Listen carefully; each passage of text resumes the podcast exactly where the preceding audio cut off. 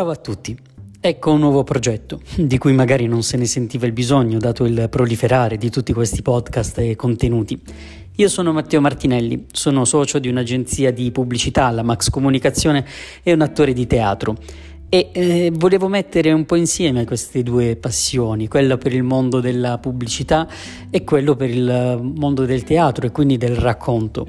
In questa serie di podcast vorrei infatti raccontare la genesi, il retroscena, le curiosità delle campagne di pubblicità più famose, quelle più importanti, quelle che in qualche maniera hanno cambiato la nostra percezione, anche magari la nostra vita nei modi di dire, o comunque si è infiltrata attraverso la cultura popolare proprio nel nostro modo di pensare.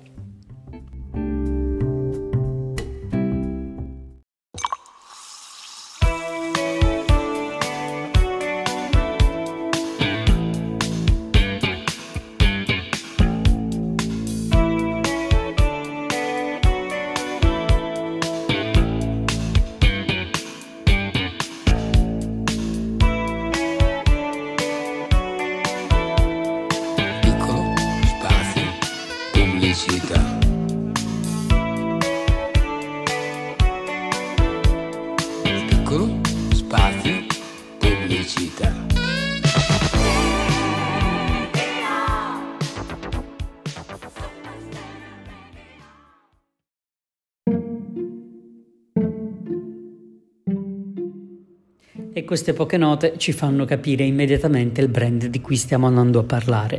Ma nello specifico, di che campagne pubblicitarie stiamo parlando?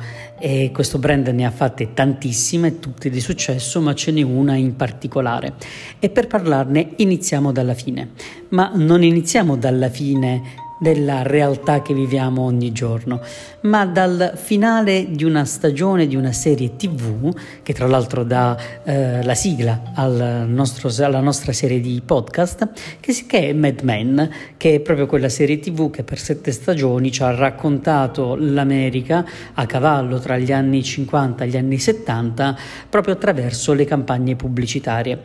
E questa campagna pubblicitaria di cui stiamo parlando oggi è talmente potente, talmente iconica, talmente evocativa, che viene messa proprio a chiusura di questa serie di TV, quando Don Draper, il protagonista di questa serie, sta sistemando un frigorifero, insomma, di distributore di Coca-Cola, e dice proprio queste parole: la pubblicità si basa su un'unica cosa, la felicità. E sapete cos'è la felicità?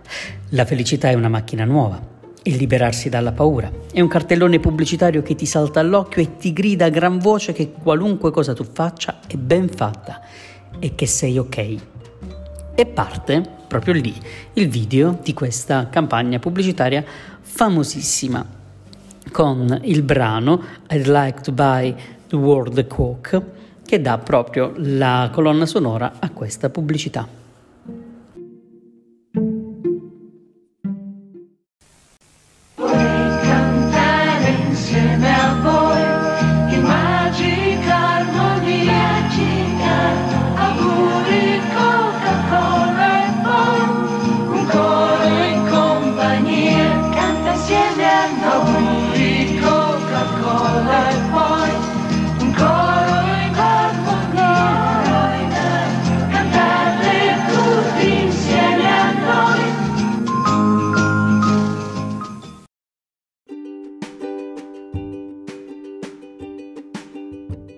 Eh sì, si tratta proprio di Hilltop, una delle campagne pubblicitarie più famose nella storia della pubblicità, e abbiamo ascoltato il brano, che però era nella versione italiana, quella che è arrivata in Italia nel 1984, mentre la storia di questa campagna di pubblicità inizia molto tempo prima, inizia nel 1971, quando Bill Backer, il suo ideatore, era partito per Londra, proprio per registrare uno spot radio, ed è tornato invece con l'idea per lo spot più famoso del mondo.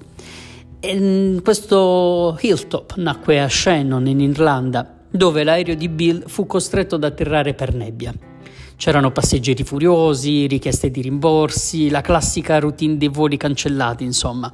Solo che il giorno dopo Bill Backer notò che qualcosa era cambiato, e cioè una bottiglia di Coca-Cola era riuscita a calmare anche gli animi più irrequieti e tutti stavano parlando delle loro esperienze condividendole davanti a una bibita.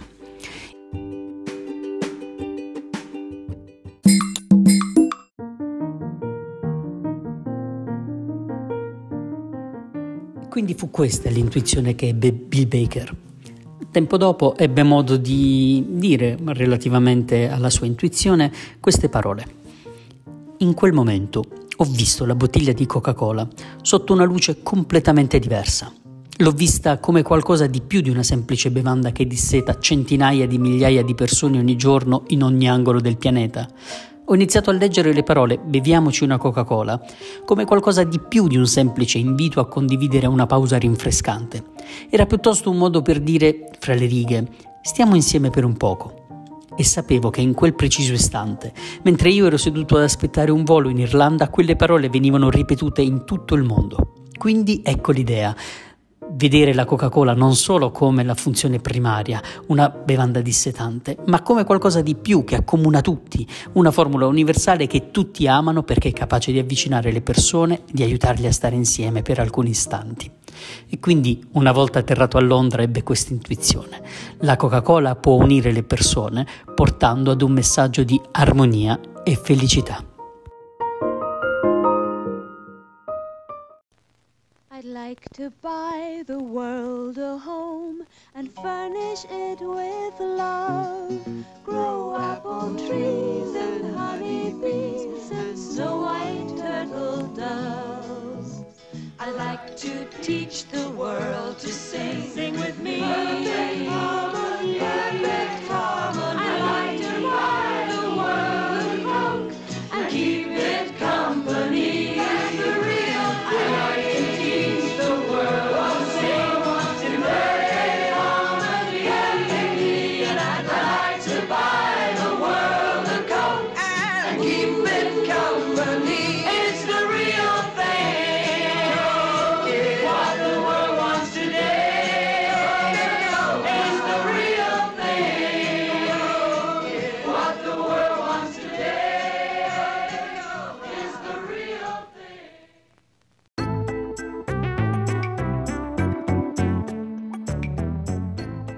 I'd like to buy a Coke.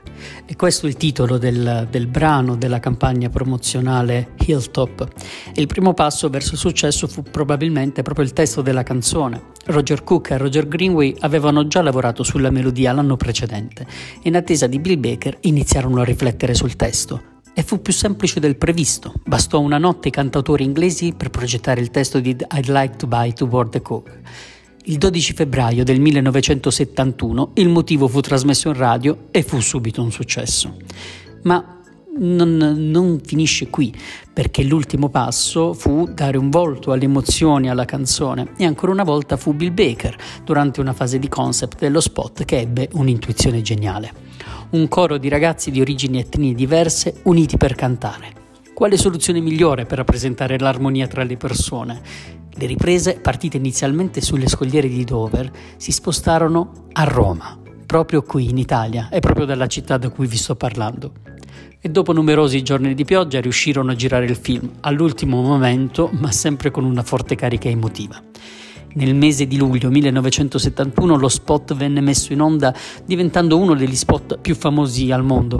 Ancora oggi negli Stati Uniti il jingle è cantato durante le recite scolastiche, suonato dalle bande durante manifestazioni nazionali.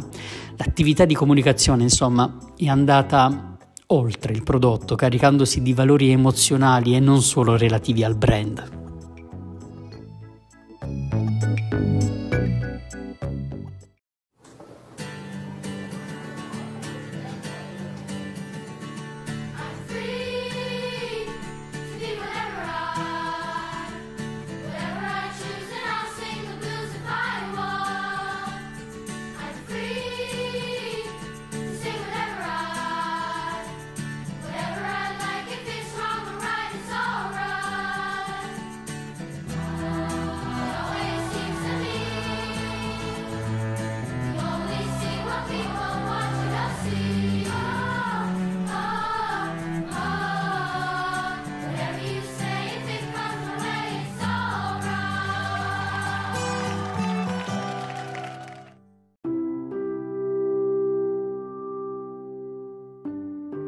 E chiudiamo questo primo episodio un po' come lo abbiamo iniziato, parlando di Mad Men. Di sicuro Don Draper non è Bill Backer, ma gli sceneggiatori di Mad Men non hanno scelto Hilltop a caso, e la chiave di lettura è il successo. Come Don, Hilltop è stato sempre sulla cresta dell'onda in un periodo di rivoluzione, e come Coca-Cola, Mad Men ha attraversato un periodo di cambiamenti determinato a raggiungere il successo e a diventare indimenticabile per tutti i tuoi fan. È che la pubblicità è la novità che crea desiderio. Non si può lanciare qualunque prodotto come fosse una lozione. Per questo bisogna creare un legame più profondo col prodotto, la nostalgia. Ed è quello che la Coca-Cola è riuscita a fare in questa campagna pubblicitaria, e soprattutto si è fatta portatrice di un'istanza che era quella del cambiamento della società, che cercava altri valori, e quindi è riuscita a lasciare un segno nella nostra cultura.